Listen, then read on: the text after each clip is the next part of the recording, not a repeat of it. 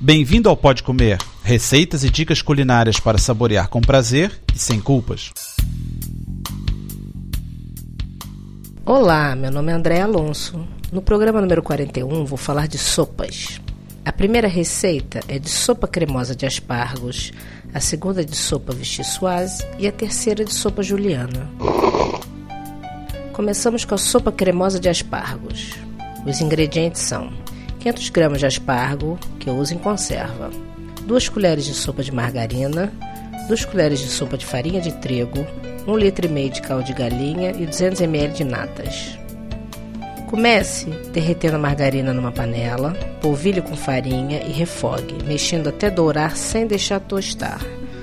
Aos poucos, adicione o caldo de galinha quente e misture bem. Ele vai engrossar como um bechamel. Bata os aspargos na varinha mágica ou liquidificador e misture no creme.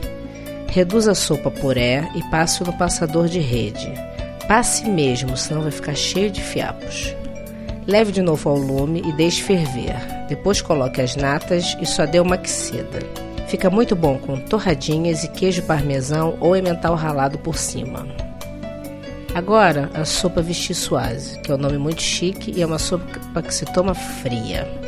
Precisamos de 350 gramas de alho francês, que é alho poró, mas só aquela parte branca. Uma cebola média, 3 colheres de sopa de margarina, 600 ml de caldo de carne, duas batatas, sal e pimenta, 500 ml de leite e 100 ml de natas. Para fazer, limpe o alho francês, descasque a cebola e pique ambos. Derreta a margarina, junte o alho francês e a cebola. Refogue mexendo sempre. Regue com caldo de carne e, quando ferver, adicione as batatas descascadas e cortadas em pedaços. Tape e cozinhe em lume brando durante 30 minutos. Retifique o sal, reduza a puré e passe por um passador. Adicione o leite e metade das natas. Misture com batedor manual de varas, tempere com pimenta e deixe arrefecer.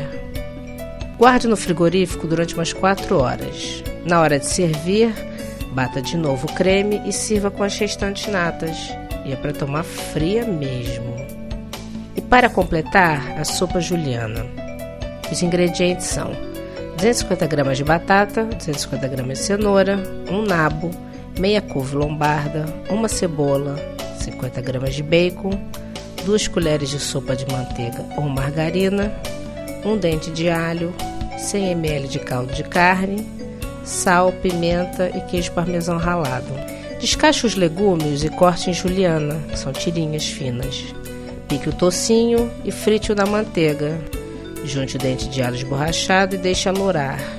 Retire o alho e introduz os legumes. Tape e deixe cozinhar por 5 minutos. Regue com caldo de carne e litro e meio de água quente. Tempere com sal e pimenta e deixe cozinhar. Sirva polvilhado com queijo ralado. Contribuam enviando receitas e dicas. Espero que gostem. Bom apetite. Não esqueçam que essa semana, no dia 1 vai ter a palestra dos podcasters na Escola Superior de Educação de Porto Alegre. Eu estarei por lá. Para ter as receitas por escrito e maiores detalhes, visite o site www.podcomer.com. Bom apetite!